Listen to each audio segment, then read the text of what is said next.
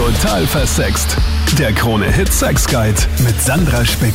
Das bin ich. Willkommen im Podcast. Der Pride Month nähert sich ja seinem Ende. Und natürlich gibt es auch hier ein Pride Month Special. Natürlich bei der Show, wo es um Sex, Liebe und Beziehung geht. Und ja, ich möchte in diesem Podcast Menschen zu Wort kommen lassen, Personen zu Wort kommen lassen, die mir erzählen, wie ihr Weg war zu der Person, die sie heute sind ihre Identität so leben, wie sie sich dazu entschieden haben. Wie war der Weg dahin und was würden sie sich vor allem auch für die Zukunft wünschen?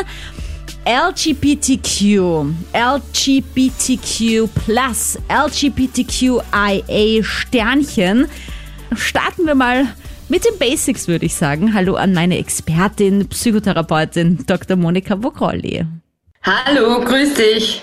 Also, das sind ja ziemlich viele Buchstaben und ich gehe jetzt mal davon aus, dass ich von nichts ausgehe, dass äh, nicht jeder weiß, was diese Abkürzung bedeutet und warum es vor allem jetzt auch so eine Erweiterung dieser Abkürzen gibt und gab. Vielleicht möchtest du mal uns kurz erklären, wofür diese einzelnen Buchstaben stehen. Also zunächst einmal handelt es sich hier natürlich um eine Abkürzung und es gibt ganz viele solcher Abkürzungen und ähm, die sind recht komplex, aber wenn man es mal durchschaut hat, dann kennt man sich auch schon aus. Also LGBTQ steht ganz einfach auf Englisch für L wie Lesbian, also lesbisch, gay, gay, also G wie gay, schwul, B bisexual, also bisexuell und T steht für transgender oder transsexual und Q steht eben für queer.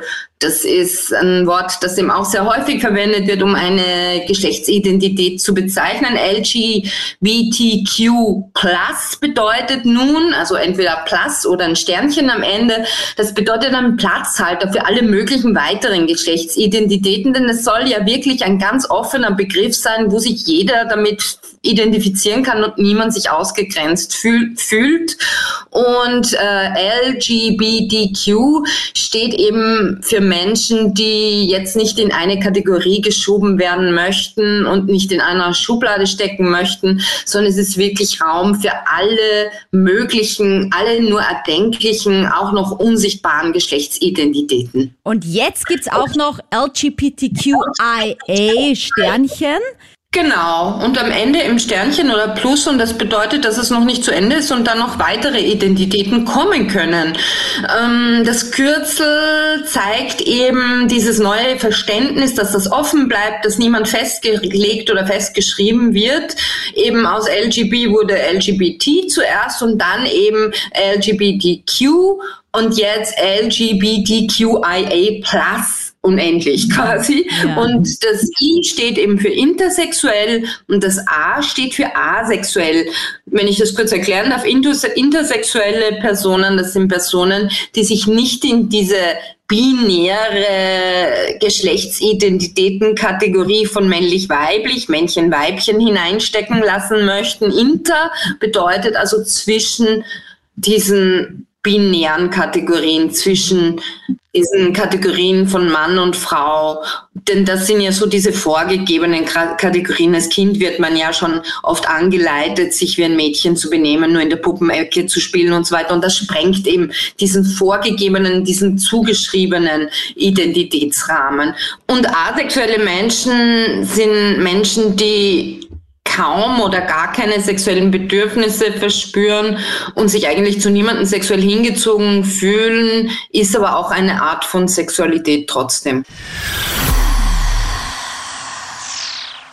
Elaf, hi. Hallo. Hi. Also erstmal danke für äh, das Mittalken. Ich finde es einfach so super wichtig, weil ich glaube, dass es viele Personen gibt, die einfach unsicher sind, ähm, vieles noch vor sich haben und dass es einfach unfassbar hilfreich sein kann, wenn man mit Menschen drüber redet und vielleicht auch hört, wie ihr Weg war mm, und, und da vielleicht so ein bisschen auch unter die mhm. Arme greifen kann. Deswegen fangen wir doch einfach mal damit an. Wer bist du?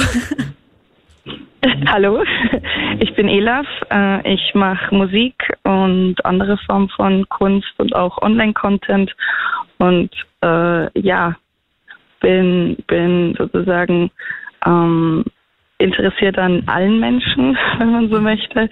Für, für mich ist das Geschlecht steht nicht an erster Stelle, sondern die Charaktere zählen.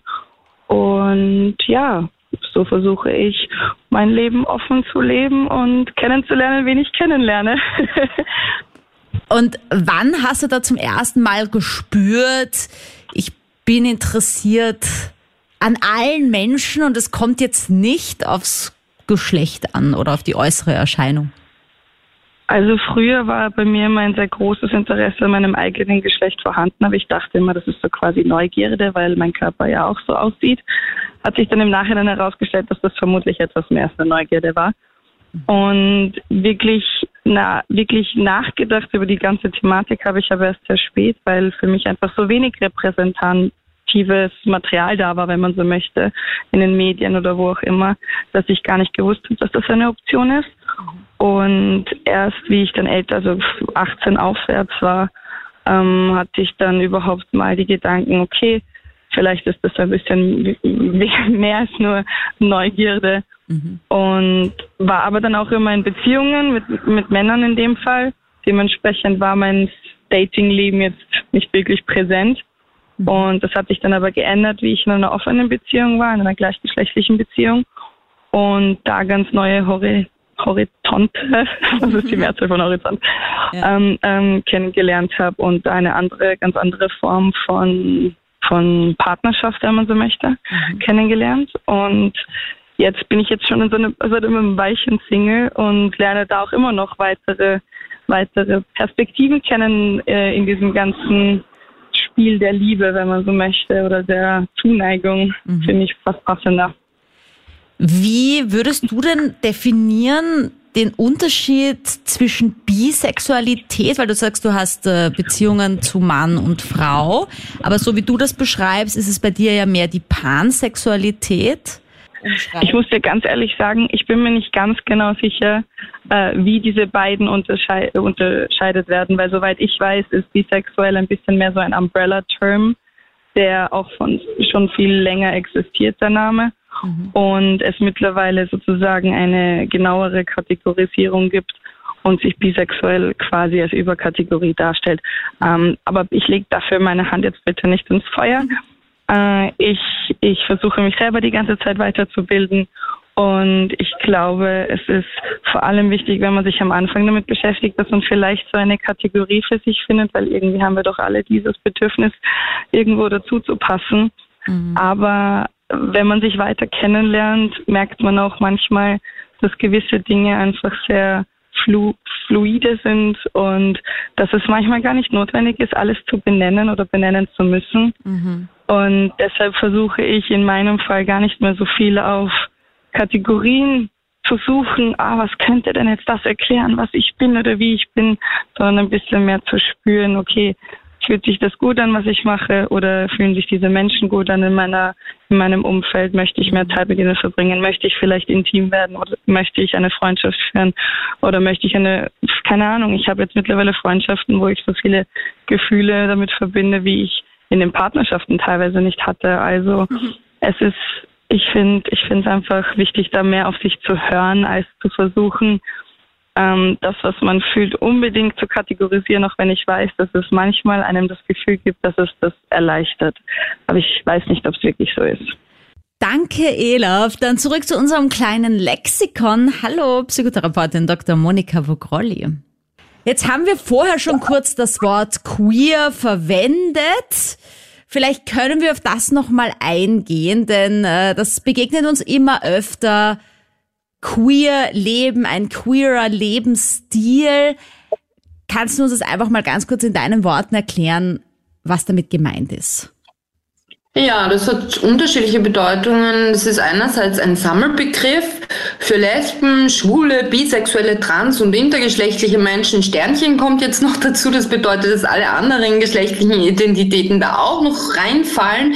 Aber queer bedeutet auch noch die Selb also dient auch noch als Selbstbezeichnung, um eine Identität klar zu machen. Und zwar eben diese Identität jenseits der binären Kategorien Männlein und Weiblein Mhm. Und jenseits von nur heterosexuell oder nur schwul. Also das bedeutet eigentlich queer, steht eben auch ganz krass für Leute, die sich nicht mit dem ihnen bei der Geburt zugewiesenen Geschlecht identifizieren. Und die eben äh, keine, entweder gar keine oder unterschiedliche mehrere Geschlechtsidentitäten haben. Und da gibt es ganz viele Unterkategorien auch noch. Kann man dann eigentlich auch sagen, dass wenn man in einer ähm, offenen Beziehung lebt oder in einer polyamoren Beziehung, dass es dann auch queer ist oder fallen diese Beziehungsformen dann da nicht drunter? Mm, es geht ja weniger jetzt um die sexuelle Präferenz, um die sexuelle Ausprägung, als jetzt bei diesem Begriff eher um die Identität. Also man kann es vielleicht in einem erweiterten Sinne dafür verwenden, in einem engeren Sinne eher nicht. Am besten ist es natürlich, wenn man die Queer Community selber zu Wort kommen lässt und die das dann ganz genau erklären kann, weil es ist immer schwierig, weil sich diese Begriffe auch pulsierend, organisch quasi immer wieder ver verändern. Das ist ein organisches Wachstum an Bedeutung. Und es ist natürlich ein ganz sensibles Gebiet Gebiet, wo man Acht geben muss und achtsam sein muss, dass keine Missverständnisse entstehen, weil es sehr sensible und noch sehr junge, aber sehr, sehr wichtige Begriffe sind, die eben genau diese non-binary, nicht-binären Geschlechtsidentitäten sichtbar machen. Na, dann tun wir genau das. Ich lasse dich zu Wort kommen. Marco, hallo, erzähl mir von dir. Hallo, grüß dich. Hey. Ja, also, ich bin der Marco, ich komme aus Oberösterreich. Ich war dieses Mal bei der Pride nicht dabei, leider. Ich finde es toll, was die Menschen auf die Beine stellen, dass sie für die LGBT-Gruppen da sind und was sie trotzdem alles dafür geben. Ich bin selber Transgender. Ich habe 2019 angefangen mit Testosteron. Ich bin meinen Weg gegangen von Frau zu Mann. Und ich sage es ganz ehrlich, ich habe mich noch nie so wohl in meinem Körper gefühlt wie jetzt. Es ist einfach ein Wahnsinn und auch, es gibt Leute, die akzeptieren es, es gibt wieder Leute, die akzeptieren es nicht, aber da muss man halt drüber stehen. Mhm. Aber fuck off, ohne Scheiß, ich bin froh, in meinem Körper zu leben, so wie ich jetzt bin. Und ich habe jetzt bald meine nächste Operation. Ich komme immer näher an mein Ziel und auf das freue ich mich richtig. Also zuerst einmal Respekt, weil äh, man liest es ja mittlerweile auch Gott sei Dank immer wieder öfter, dass es doch ein schwieriger Weg ist, sage ich mal, mit vielen eben, wie du sagst, Operationen verbunden, auch mit vielen ja. hormonellen Behandlungen. Also an deiner genau. Stimme hätte ich es jetzt mal gar nicht erkannt, dass du früher mal eine Frau warst. Wenn ja. ich dich fragen darf, wie hat es begonnen? War das als Kind schon irgendwie klar, du bist nicht in dem Körper geboren, in dem du gerne wärst? Na, also ich sage mal ehrlich, also es hat wirklich schon als Kindheit angefangen. Also wenn man jetzt Kinderbilder sieht von mir mit meinem Bruder, der ist drei Jahre jünger wie ich. Ich habe immer dasselbe Gewand angehabt wie er. Ich habe immer mit, sagen wir mal, Power Ranger gespielt, als wie mit Barbie. Und ich bin in frühen Ötter schon draufgekommen, hey, mit mir stimmt irgendwas nicht, irgendwas ist da anders.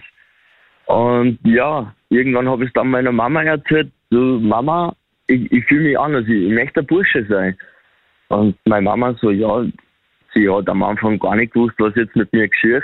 Mhm. Und ja, meine Mama hat mich dann sofort unterstützt und auf einmal zur Therapie gegangen. Da hat man halt zwölf Stunden absolvieren müssen, jetzt Monat zwei Stunden. Mhm. Und bis man zu der Testosteronspritze kommt und dann geht der Weg auch so richtig. Und ja, das ist einfach super. Und wenn du jetzt auf neue Menschen triffst, bist du da gleich äh, ganz offen mit dieser Entwicklung oder sagst du eigentlich gar nichts mehr, weil ja, wenn du, wenn jetzt bist du ein Mann und willst als Mann gesehen ja. werden und wenn du dann fortgehst, datest, dann ja, und, und ich weiß ja. ja nicht, ob du jetzt auf Männer stehst oder auf Frauen. Kommt ja auch noch dazu. Nein, nein, nein, nein. Ich habe immer schon gewusst, hey, ich bin heterosexuell. Am Anfang habe hab ich halt gemeint, ich bin vielleicht lesbisch, aber nein, das war dann nicht so. Mhm. Sondern ich bin heterosexuell. Ich habe eine Freundin, schon seit drei Jahren jetzt und ich meine, ich habe sie seit 2015 kennengelernt, die ist immer schon hinter mir gestanden. Und so wie wenn ich jetzt auf Leute trifft, zum Beispiel auch von früher, von den Lehrer her, zum Beispiel in der Hauptschule, und die sehen mir jetzt auf der Straße, zum Beispiel, ich arbeite in einem Elektrogeschäft und sie kommen, und dann sage ich, hey Frau Lehrerin, Sie waren ja die in der Hauptschule. Na, das gibt's nicht, oder? Und ja, das ist halt voll die Veränderung. Ja. Und, und das macht mich dann schon stolz so. Ja, ich werde jetzt als Mann gesehen, ich werde als Mann wahrgenommen und das ist einfach ein anderes Gefühl. Also ich fühle mich frei und ich fühle mich wohl in meinem Körper und das ist einfach der Wahnsinn. Ich meine, ich weiß nicht, dass das eine zu intime Frage ist, aber wie ist das mit dem Sex? Also wird das dann wirklich bei den Umoperationen dann so aufgebaut, als hättest du immer schon einen Penis gehabt? Ja, es ist, es ist halt dann so beim Sex, der Orgasmus, was du früher, sage ich mal, gesagt, äh, gehabt hast, der ist, ich sage mal für mich, ich weiß jetzt nicht, wie es für andere Transgender ist, aber für mich ist er viel intensiver. Also es, es ist ein anderes Gefühl. Mhm. Es ist einfach, es ist einfach perfekt.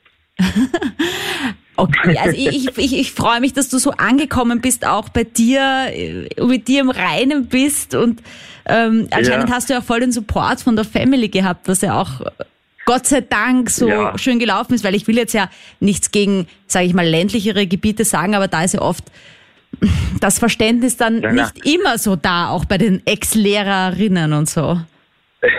Na, äh, vor, vor allem bei den Eltern ist es ja so. Für den Papa, der Papa hat sich immer ein kleines Mädchen gewünscht. Der wollte immer die kleine Prinzessin haben. Für den war das am schwierigsten.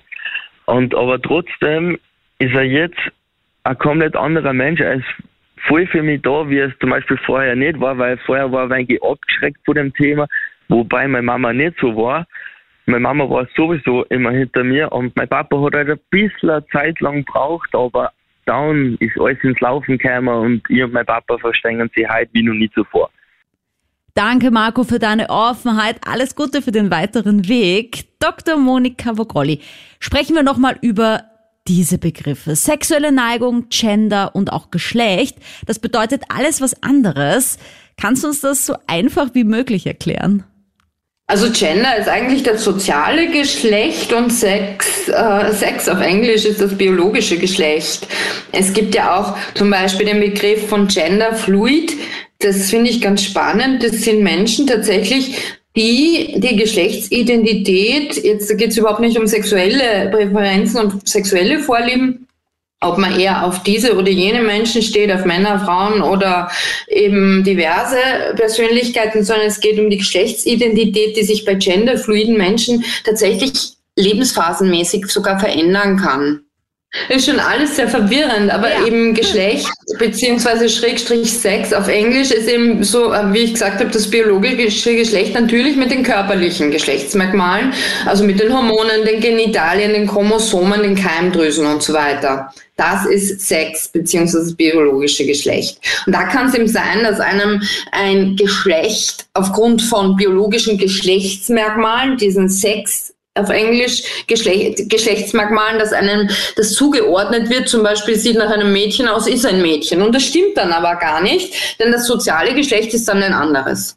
Genau. Und da gibt's ja zum Beispiel ganz was Wichtiges, was ich kurz erwähnen will. Am 17. Mai 1990, da war dieser, da ist jetzt der internationale Tag gegen Homo, Bi, Trans und Interphobie. Und das war tatsächlich also auch für uns Psychotherapeutinnen ein, ein signifikanter Tag, weil da wurde die Homosexualität aus dem Diagnoseschlüssel der Weltgesundheitsorganisation als Krankheit rausgestrichen. Man muss sich vorstellen, erst 1990 ist das passiert. Vorher war Homosexualität als Diagnose, als psychiatrische Erkrankung im international, also von der Weltgesundheitsorganisation WHE im internationalen Diagnoseschlüssel festgehalten.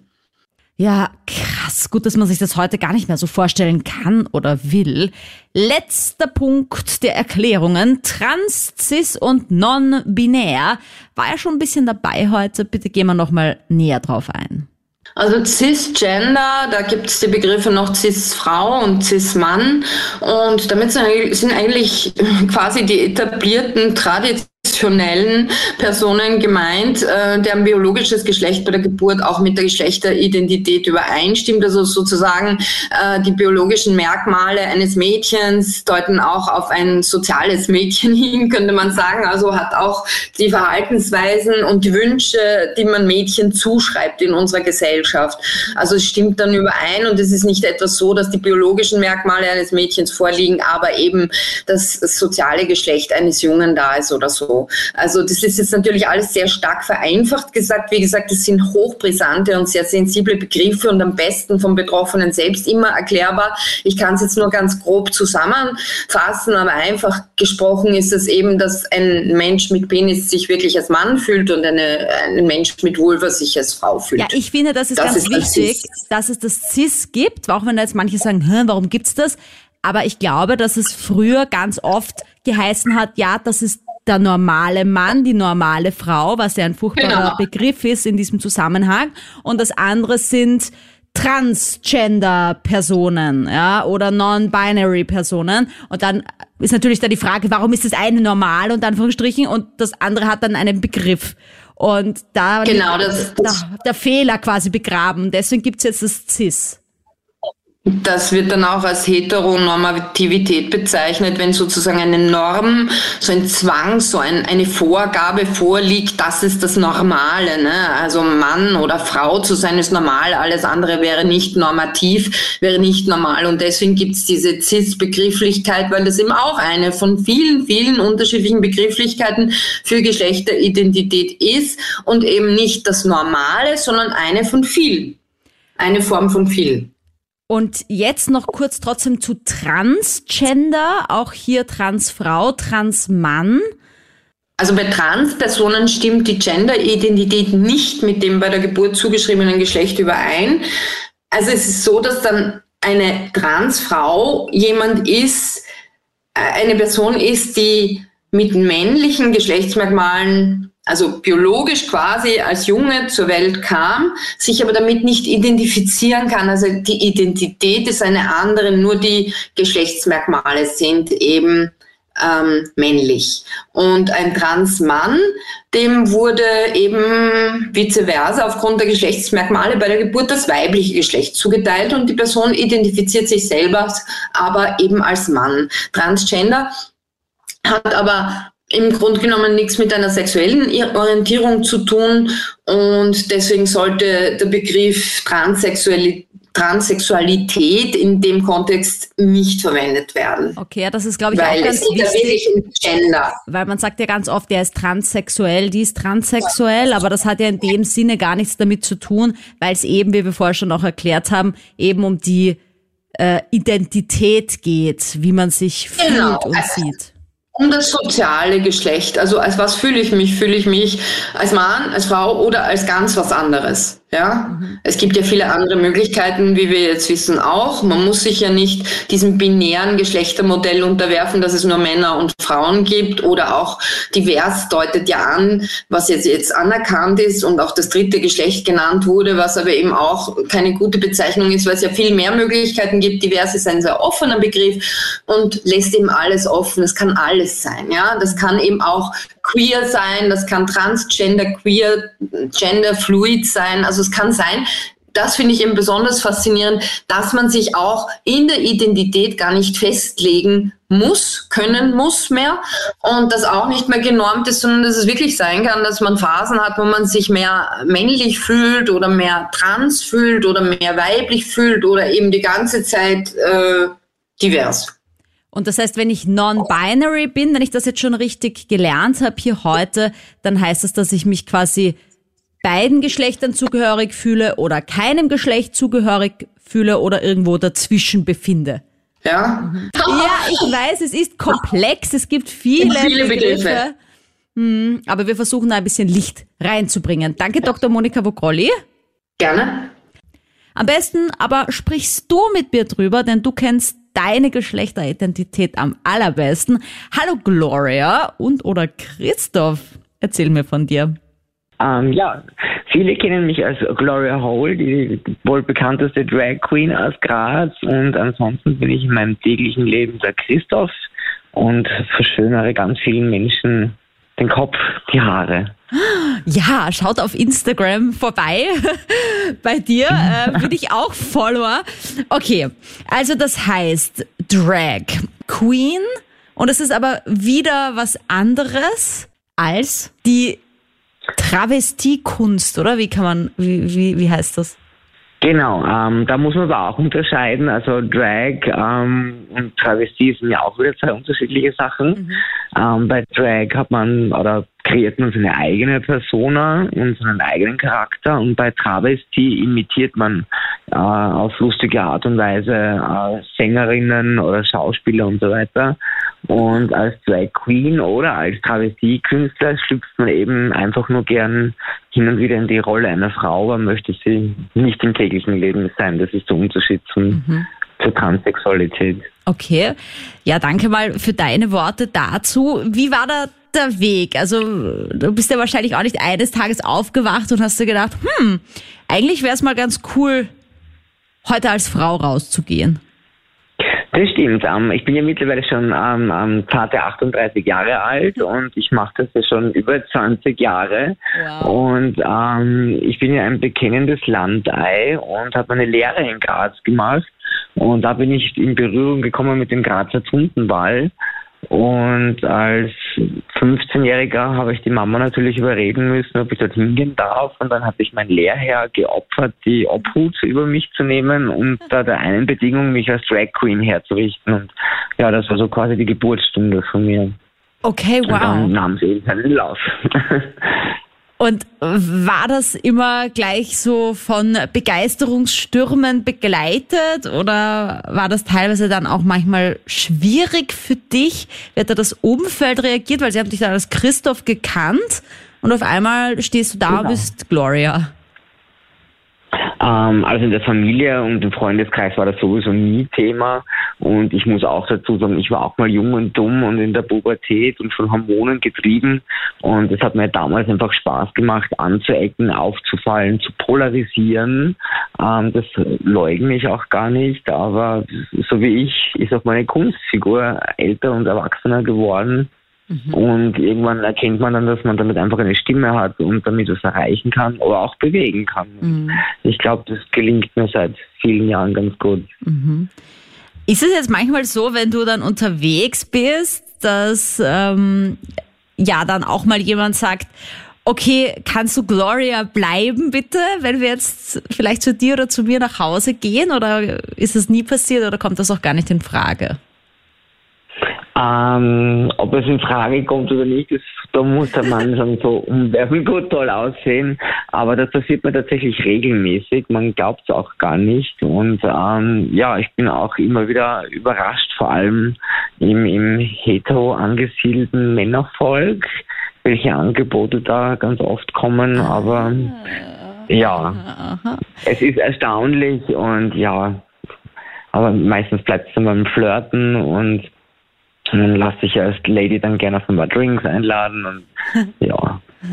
ja, ich, ich, ich glaube auch, dass es betrachten. immer so lustig ist, wenn es dann so zum Beispiel zum Fasching kommt oder so und dann gibt es halt Männer, genau. die dann genau. sagen, ha, ich möchte heute dieses Mal aber als Frau mal gehen, kannst du mir mal die High Heels borgen und den Rock, können wir da was einkaufen und das halt so ein bisschen so als als Anlass nehmen, das auch mal auszuprobieren, weil nämlich gerade auch so diese wie sagt man, da gibt es ja auch einen Fetisch, dieses Sissification, dieses genau. äh, Cross-Dressing auch. Würdest du da vielleicht auch nochmal den Unterschied klar machen zu Drag und Cross-Dressing oder ist es eh ähnlich? Nee, Crossdressing ist dann, ähm, ach Gott, das, mit diesem Thema habe ich mich tatsächlich erst unlängst beschäftigt. ähm, anderes Thema. Ähm, Crossdressing ist tatsächlich im äh, heterosexuellen Bereich angesiedelt und wird tatsächlich deswegen als Fetisch anerkannt oder erkannt, weil eben die Heteromänner es einfach lieben, sich in Unterwäsche zu kleiden oder Damenkleidung zu tragen. Mhm. Und das kommt eben bei den Homosexuellen nicht vor und das ist eben dann äh, echt ein reiner sexueller Fetisch und als Drag Queen tritt man ja auf oder kostümiert sich oder zieht sich schön an. Das sind ja komplett unterschiedliche Welten. Ist es dann aber so, wenn, wenn man Drag Queen ist, dass man irgendwie auch unter Anführungsstrichen zwangsläufig dann als Mann auf Männer steht? Oder kennst du, gibt's heterosexuelle Drag Queens auch oder sind es dann Drag Kings? Oder sind es dann Frauen, die sich als Mann kleiden? Fragen also über Fragen. Fragen über Fragen. Also Drag Queens, ähm, das können wirklich alle sein. Das kann ein homosexueller Mann sein, ein heterosexueller Mann sein. Selbst du als Frau kannst eine Drag Queen sein. Mhm. Und ähm, falls du einen Mann mimen möchtest, dann bist du eben ein Drag King. Und das sind die Unterschiede eben. Ähm, es gibt, wenn man sich als Frau gerne als Mann präsentiert, davon gibt es in Österreich Gott sei Dank immer eine größere Kultur von Drag Kings. Mhm. Ähm, das ist teilweise umwerfend, wie, die, wie toll die wirklich als wie Männer aussehen. Das ist unfassbar.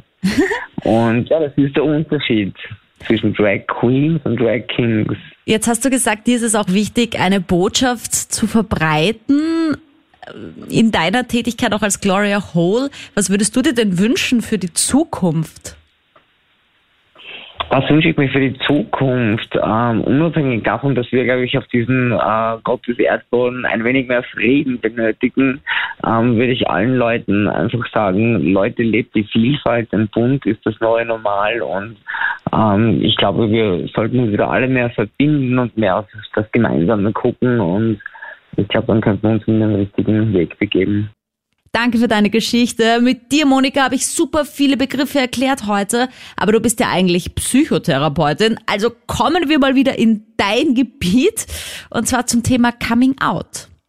Wie empfiehlst du denn? Wir haben ja schon in dieser Show auch gehört, ähm, dass es einen Unterschied gibt zwischen Outing und Coming Out. Also man sollte nicht sagen, hattest du dein Outing, weil das bedeutet eigentlich, dass das nicht freiwillig passiert ist. Dann hat jemand anderer dich geoutet. Allerdings hattest du ein Coming Out, hast du selber den Zeitpunkt bestimmt und es war für dich auch schon in Ordnung, deiner Umwelt mitzuteilen, welchem Geschlecht du dich zugehörig fühlst, ob du dich zugehörig fühlst und wie du deine Sexualität leben willst wenn man jetzt das ideale Coming Out wählen könnte, was wäre denn am psychologisch gesündesten, kann man das so sagen?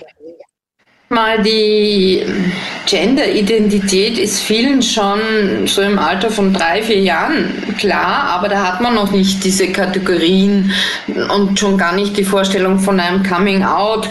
Coming out, der Begriff kommt ja eigentlich von to come out of the closet, also aus dem Schrank rauskommen, sich nicht mehr verstecken, nicht verbergen, sichtbar werden. Es ist also eigentlich was Erfreuliches, was sozial Erfreuliches. Man kann sich darüber freuen, so quasi ich zeige mich in meiner Identität und möchte auch so respektiert werden. Und dann kann man auch noch sagen, wie man angesprochen werden will mit Pronomen, mit Namen, was sich einfach am, womit man sich am besten fühlt. Wichtig ist, es gibt keinen super Zeitpunkt dafür.